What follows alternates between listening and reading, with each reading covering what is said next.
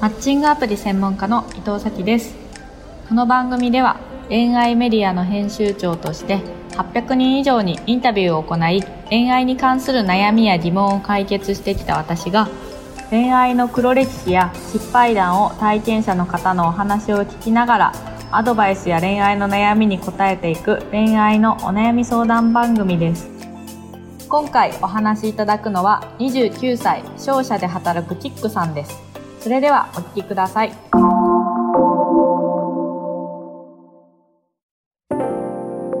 岩手県の田舎出身なんですけど中学校がいろんな小学校から集まるような中学校だったんですね。自分が出会ったことがない人がこう集まるっていうことで見たこともないし知らないしっていうような環境だったのでいろんな人と顔合わせする時にこうひときわこう可愛いらしい女の子がこういてでなんか友達に聞いてみるとまあここ何々小学校の何々ちゃんだよであの子は小学校の時からすごいモテててちょっと高嶺の花じゃないみたいな話をこうされてたんですよね。本当喋りたいなと思ってはいたんですけどあんまり喋れずにそのまま過ごしてで中2になった時にあの中2で同じクラスになってこれはあるぞと思って積極的にこうアタックしたり距離をこう近づけていてで中学2年の夏休み入る前ですかね。に、えー、思い切って、えー、告白しました。そしたらあのなんと実は私もちょっと気になってたんだ。って言われてじゃあ付き合いましょう。ということで付き合いました。夏休み前に付き合って夏休みの最中1ヶ月経つか経たないかくらいの時になんか友達伝いにもうなんかあんまり好きじゃないらしいよって言われてえ？みたいな。そんなことある？しかも友達伝いにそんなこと言うのと思って。結構ショック受けたんです。でそんな話を友達から聞いたんだけど実際どうなのっていうのをあの気になりすぎてたんで直接あの夏休み期間だったんですけど部活終わりに聞いてみたんです。そしたらなんかあんまり好きじゃなくなったって言われたんですよ。てか友達に思えてきたなんかすごい言われて、このまま終わりますかっていうことで終わったんですけど、ずっと諦めきれなかったんですよね。やっぱなんか、中学卒業するってなった時に、なんかこのままで終わるのもすごい嫌だなって思ったんで、卒業式っていうもう本当にみんなで会う最後の日だったんで、もうぶちまけるだけぶちまけちゃおうと。相手のことなんで全く考えずにもうあのこっちの気持ちを一方的に、まあ、言うだけ言ってしまおうということであの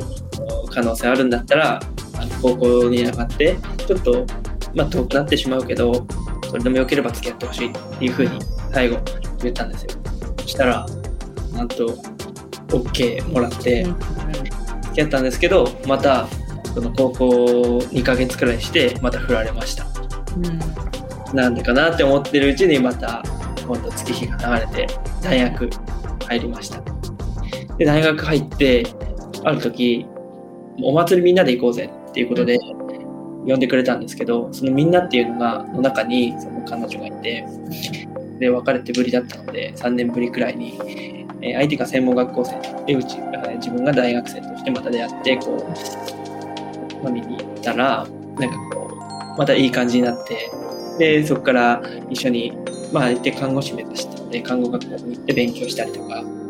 っていうことがあってお互いで一緒に勉強しに行って仲良くなって、えー、告白したら OK もらったっていう3回目の月お付き合いが始まったんです、うん、でそこでその時になんで中学校で2回中学校2回付き合った時に振ったのって言ったらそこで引け目を感じたとっていうふうに言われたんです。ね、うん、引け目って何とか思ったんですけどなんか勉強できてスポーツもできてちょっとなんか私にはあんまり釣り合わないんじゃないかとかったって言われて、ああそういうこともあるのかなと思ってあのまあでも今はもう大丈夫だよねって聞いたらもう大丈夫って言って付き合い始めました。そこから4年くらい大学4年なんですけども4年の卒業式くらいまですごいいい時間を過ごせました。大学の卒業式のシーズンにまた振られてしまって、うんうん、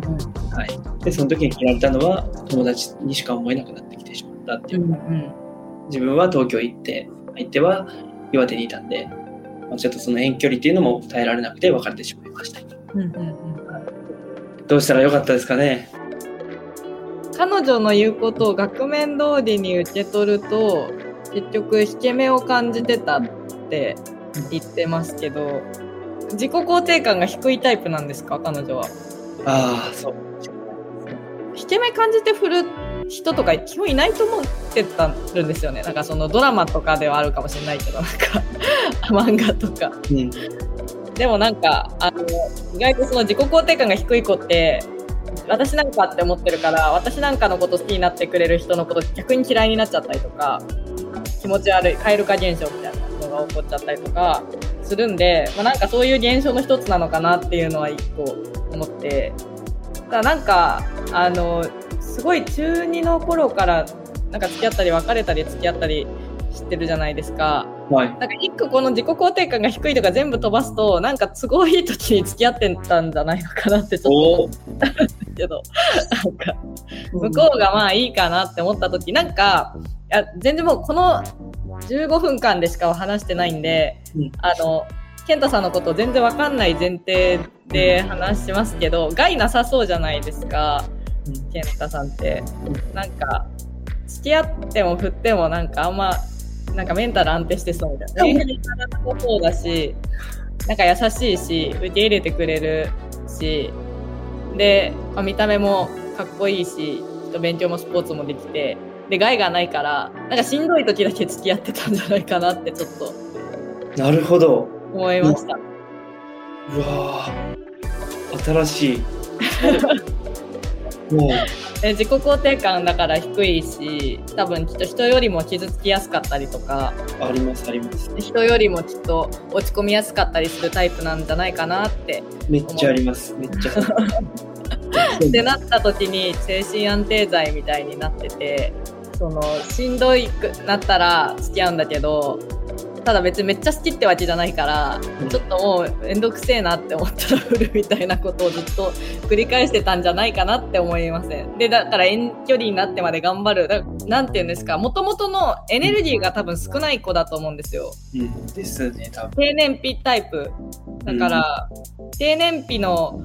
恋愛の仕方しかできないから、なんかちょっと頑張るとかっていうハードル与えちゃうとダメなタイプだと思うんですよ。うん、なんか振るタイミングって多分きっとそういうのがあったんじゃないかなっていう。なんか頑張んなくてもいいから付き合ってんのに、なんかちょっと頑張んなきゃいけなくなると振るみたいな。あるかもしれないですね。自分がちょっとこう思いが強くなって、ちょっとあの性欲も強くなった時とかがあって、うん、そういう時とかやっぱり多分大変だったんだろうなとは思います。うんうんうんうん、そうですね。なんか本当低燃費タイプだと思うんで、まあ、遠距離とかがそもそも多分無理な子ですよね。無理だと無理。がガって来られてもそれを受け止めれもしないと思う。受け止めるのも多分きっとエネルギー使っちゃうタイプ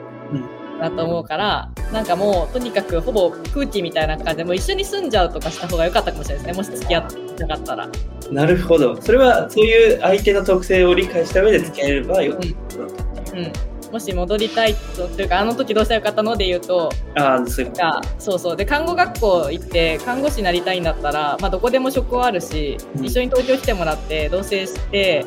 もうなんか生活の一部みたいになってもらって。結局そばにいないといけないんですかね。そういうそういう人だったっていうことですそんな気がしますね。なんかまあ今本当これ聞いた話だけでしか判断できないですけど、うん、力かけなくてもそばにいる入れるぐらい、うんな感じでそばにいてもそんなに頑張らなくていいみたいな。そういう状態をずっと続けるのが必要だったのかなって思います彼女にはそれすごいドンピシャな気がします。本当ですか？次行きましょうよだから。まあね男性側で言うと一目惚れした女の子はもうずっと好きですからね。あお。それどうしたらいいんですかね？なんでそういうもんななんでなんでそうなんですか？やっぱ女性は和書き保存で男性は名前つけて保存なんで、ずっと彼女が心の中にいる分にはまあいいんじゃないですか。あの邪魔してこなければ。うん。まあ。別のタイプの一目惚れできる相手探しましょうっていうマッチングアプリで顔写真で選べるし。声動画にナンパしました。ああ、声動画いたらモテそうですもんね。顔よくて、さスーツ似合いそうだし。なんか、ただ、やっぱり、付き合うじゃないですか、新しく、彼女と。うん、ただ、そういう時に、やっぱどっか思い出すんですよ。はいはいはい、はい、それをどういうふうにみんな保存してるのかとか、なんかそういうのはいろんな人に聞いてアドバイスもらうようにはしてるんですけど、はいはいはいはい。女性目線でそういうのってどうどうしといったらいいというかえ、それから会ってないんですか？彼女と。合ってないです。あ、はいどんぐらい会ってないんですか？6年7年はい ?6 年7年。はい35ぐらいになってから一回ちょっとおばさんになった彼女と会ってみたらいいんじゃないですか？好きになっちゃいますよそれ。も変わらないんだ、そこは。ういや好きは変わんないでしょ。あええ好きは変わるんですか？え？それーまあ、女側だともう全然何にも思わないですからね。あーまあ相手は思ってないと思いますね。思ってないんじゃないですか。でもなんかそんな顔が良かったって言ったら顔をめっちゃ美化してるかもしれないしうん。でも確かにまあ美かもしれない。ちょっとおばさんになった彼女のこと見てみるあ見たいですね。それは。そんな可愛いんだなるほどだからあの時どうしたらよかったかっていうともう低燃費の彼女なんで会うハードルも会ってる時もあんまりエネルギーをあの与えないようにしてもう空気みたいな感じで一緒にいるっていうのが、まあ、一番あの長続きしそうな気がしました。にはい。塩顔が好きって言われました。えー、そんな薄い感じが良かったのかもしれない。古いのがないものねだりですねだからまあ自分の自分に満足してないと人に求めますから付き合ってもしんどかったと思いますよ結婚したりしてもそうですね。本当そう思います。何やっても多分やダメって言いますよ多分なんかそれで結婚ってしんどいですね。うんしんどいと思いますいやー助かりました。心が洗われました。ます。彼女のことを思い出したら酒のつまみにして飲んでくださいそうします。本当に。はい この番組ではキックさんのようにあなたの恋愛の黒歴史や失敗談を募集しています詳細は概要欄のリンクをご覧ください皆さん恋愛の相談相手はいますか？私が運営している婚活サービスひと押しでは婚活のプロが悩みを聞きながらあなたに合ったお相手をご紹介します。興味ある人はこちらも概要欄のリンクからご覧ください。このエピソードを聞いたあなたの感想を Apple Podcast のレビューでお待ちしています。番組チームでコメント欄をすべて読んでいますので今後の番組を良いものにするためにあなたの感想をお待ちしています。Spotify でお聞きの方は番組フォローをお忘れなく。フォローするだけで番組のサポートにつながりますのでご協力お願いします来週の放送もお楽しみにお相手はマッチングアプリ専門家の伊藤咲でした。